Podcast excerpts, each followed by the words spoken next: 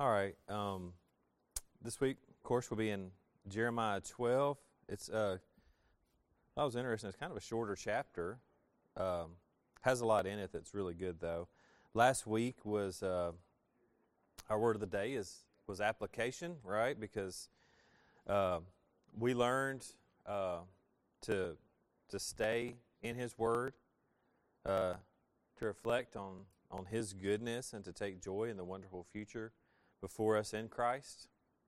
Um, and I think one thing that I'm beginning to take from Jeremiah as a whole, and even in other scriptures I'm seeing, is that we can see Christ in all of Scripture. He's He's there. He's he he is the Word, right? And if He is the Word, then He is going to be present in all of the Word because He is the point of all Scripture. All Scripture is leading us to Christ. Uh, and this and this chapter, I think for us, I see no, I see no other uh, conclusion in it either. I see we, we end up at, at, at Christ. In chapter 12, though, we begin to see something that may be familiar to, to us. Uh, I know it's familiar to me at times. Um, we begin to see Jeremiah struggling uh, with some things. Uh, I think his heart is that he loves God, he wants to serve Him, yet all the people around him may confess God, but they don't follow God in the least. And they seem to be prospering. And he's being trashed and, and, and destroyed in, in, in public. And um, I think our main uh, idea sentence kind of points us to a truth that I think we all need to know. Um, our main idea sentence is that we can respond to God when we feel forgotten. We can respond to God when we feel forgotten. And what's even better than that is when we respond to God when we feel forgotten, God will respond to us. Um, Stephen Smith, uh, he starts with kind of an interesting uh, analogy in his uh, commentary on it, and I think it's it's it's kind of good and kind of uh, interesting for, for our modern day, speaks to our modern day a little bit. Uh, the gentleman who invented the like button on Facebook. He's a 30 year old guy now. He, he's, he's not that old, but he, he's the one who invented the idea of the like button on Facebook. And he no longer has the Facebook app on his phone. He, he purchased a new phone. He handed it to his personal assistant. He said, do whatever you have to do to make it so that I cannot download that app on my phone. And when he was asked about that, he said the temptation to live his life based on the likes was just too great for him. The idea of seeking a like on Facebook, he said it's just too much of a temptation, and it and it it started altering his kind of his uh, way of life in general because he's doing things in his life searching for a like. And he said he, that's not a good way to live. And I thought that was interesting. And, you know, we may see a little of this in Jeremiah here. Um, he is, Jeremiah is clearly saying unpopular things. He is hammering uh, Judah. I mean, he's, he's getting after him. And he's unliked for sure. He's not getting any likes. He's getting that red face on Facebook probably because he's not saying things that are bringing him any type of accolade at all. And I think because of that, he feels forgotten. He feels like, well, nobody likes me, right? We feel that way sometimes. I feel that way sometimes. But I think he does the right thing. He takes it to God. He brings that, that feeling of being forgotten and that feeling of being unliked and he brings it to God. And that's the right place to go with it. So, some would say that's inappropriate, an inappropriate thing to complain to God about how he's feeling. But is it really? I don't think so. I don't think so based on Scripture. Lamentations, which is something that we may get into eventually after we get through Jeremiah, Lamentations is a book of complaints. That's what it is and it's in the and it's in our holy scriptures, right? And let's look at another scripture that I think is a good, um, appropriate comparison here, um, written by a completely different author. Psalm 13, verses 1 and 2 say, How long, O Lord, will you forget me forever? How long will you hide your face from me? How long shall I take counsel in my soul, having sorrow in my heart all the day? How long will my enemy be exalted over me? The author of that was David.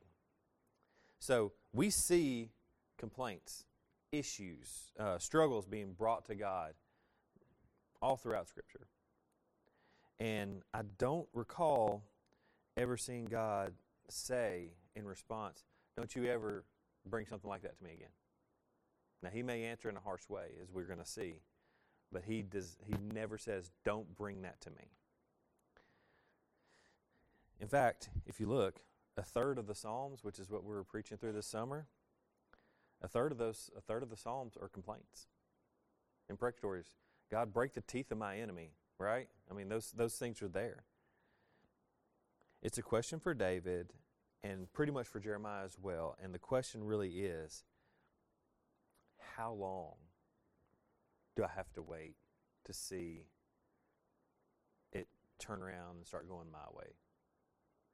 And we begin to, we, we got to begin by really looking at what Jeremiah brings to God as a complaint.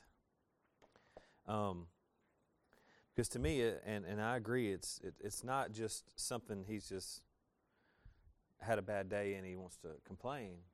I think he comes with an honest complaint.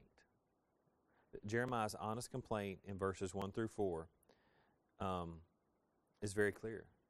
And one thing that I notice, and I hope you notice too, about that, that complaint he brings is that he is not disrespectful to God in his complaint. Not at all.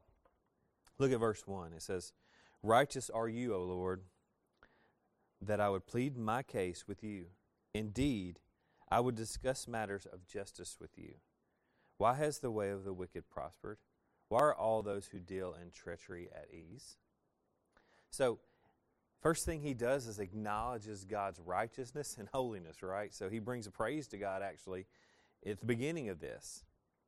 Um, another thing that we see is he says, I would discuss matters of justice with you. And I think because he knows that God is just um, and has all authority in matters of justice. God, God speaks to what justice actually is, not, not man. And Jeremiah is bringing this matter that he, think is, is a, he thinks is an injustice, he brings it to the God of justice. So I think he wants an answer, and I think that he's bringing this because I think he knows who to bring it to. I think he knows that God is the God of justice, and he will answer uh, Jeremiah in the way that needs to be answered.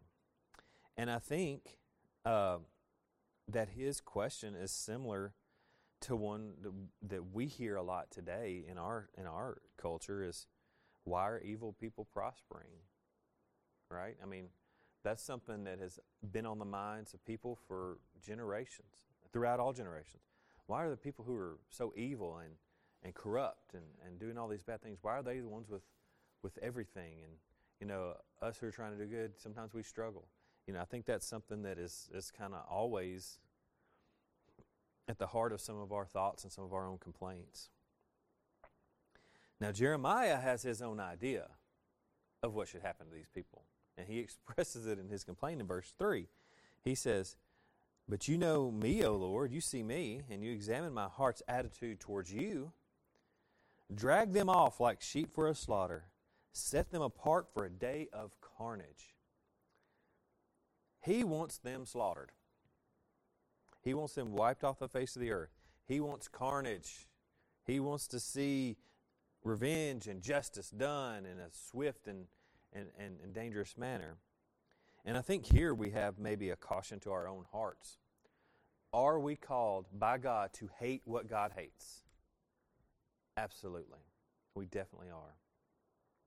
But in doing so, we also need to approach it with the heart of the gospel as well, right? We want to share the gospel with those who are God haters, right? Not, not have them all slaughtered and wiped off the planet.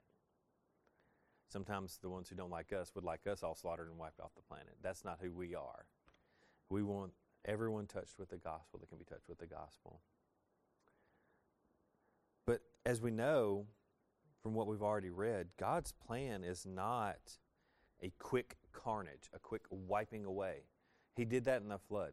He had to start over. He knew that, and he did. And then he promised, I'll never do that again. I'll never wipe them all out with a flood again.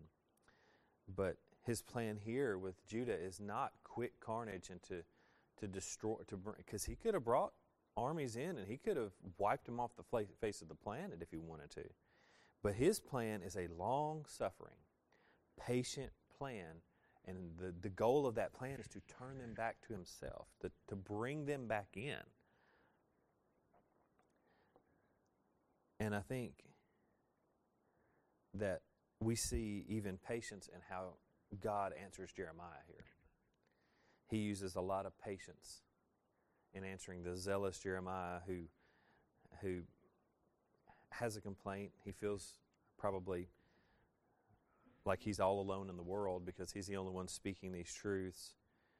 And he's going to be answered by God in such a patient way.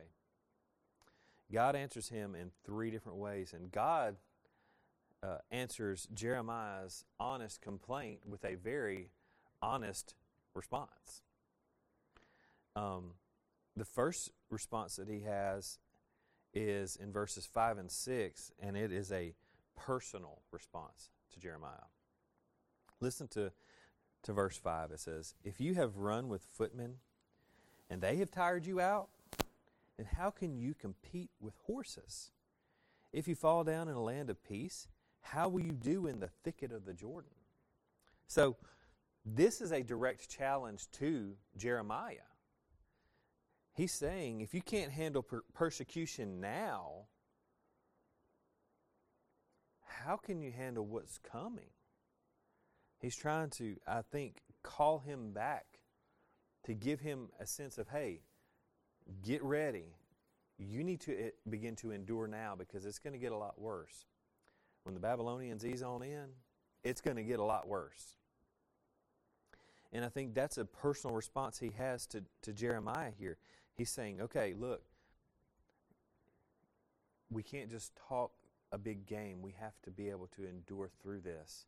And if you're struggling with persecution from your own people because they're laughing at you and they don't like you and, and they're prospering and you're not prospering, you're not getting the likes that you want, how can you endure when the real hammer is dropped? And I think his second response to Jeremiah is a, a corporate response to all of Judah based on what Jeremiah has brought to him about how the wicked are prospering, how they, they, they say God with their mouth, but they don't, they, they, they don't look like the people of God. They're not acting like the people of God.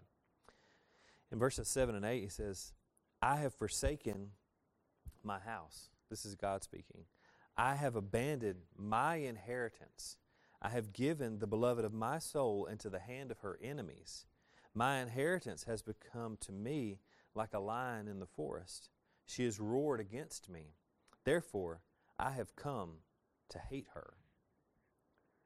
Now, as he speaks of, as God speaks of his inheritance, that's such a personal thing to say. It's about his people, it's about Judah. He's calling them his inheritance. And they've turned against him. They've roared against him like a lion in the forest, he says. And I think God is, is clear to Jeremiah here as to how he feels about his people who've turned against him. And he uses the word, the big one, the four letter word hate. God hates sin. He hates it with, a, with, with all that is within him. It is completely opposite of him, and he hates it. And because of that, I think God is trying to make it clear to Jeremiah look, I have within my will eh, planned out, and this is how I'm going to handle this. The result is this, and he's clear about the result. Their idolatry and their disobedience is going to have consequences. And verse 13 makes it clear what it is. He says, They have sown wheat and have reaped thorns. They have strained themselves with, to no profit. But be ashamed of your harvest because the fierce anger of the Lord his fierce anger is against them. And if there's anything in my life that I definitely don't want, it's God's fierce anger turned towards me, right? And then he goes from a corporate response to a future response. Now, this is very interesting in verses 14 through 17 because God is going to uproot them. He's going to pluck them out of the ground, basically. That word uproot, he's going to pull them from their land, right? But here's the thing there's something amazing and so graceful in the fact that he says, I'm going to uproot them. Because this is what he says. He says, He will uproot them from their land to a foreign land. And that is for sure coming through the judgment coming through uh, that group of people that are coming to take them away, right? Yet, he also says that he will uproot them from there and plant them again in their own land. That is amazing. That's grace. That's, that's, that's, that's beautiful. And really, if, if we're honest, we can look at that and we can see a picture of what happened to us. We were dead in our sins according to Scripture. We were sinful and in need of a Savior, right? And the way He saves us is He confronts us with our sinfulness. The sin that is within us, as we talked about last week in, in the sermon, the sinfulness of sin. When we realize the sinfulness of our sin, we must know that we need a Savior. So He confronts us with that. He uproots us from our self. Uh, um, com- our self righteousness, our self confidence of our I'm a good person. We realize I'm not a good person. I need God. He uproots us from that, and then He draws us to Himself. He makes us brand new, and He roots us in the land where we should be. And that is, is, a, is a beautiful thing. The future response that He has, and He's very clear with Jeremiah about this, His plan is not just to take them out of their land and them to be enslaved and in judgment. His plan is to bring them back to Himself and plant them again in the land that is theirs. And that is, is grace beyond all grace. So I think in looking at this and, and definitely seeing Christ in this, I think we have three points of application here. I think that the first uh, point of application, I hope, is something that could bring a little bit of, of, of peace to us in our time, in our day. When you feel forgotten, remember Christ's sacrifice and that there is a great future in store for his children. And nothing is going to change that great future that he has in store for his children. No matter how rough it gets here, I've always thought of it this way, and I think it's a good way to think about it. What we experience here on the earth is a blink of an eye when compared to eternity. Eternity is forever. And this life that we live here on earth is just the smallest fraction of that life that we live because of Christ and thanks to Him. Secondly, I think it'd be good for us to understand that God's justice will be poured out in some way on, for all human beings, uh, for a lot of them in the judgment. But for us who are in Christ, His wrath, His anger was poured out upon Jesus on the cross. And now we have been brought into His family as sons and daughters. And we get His grace.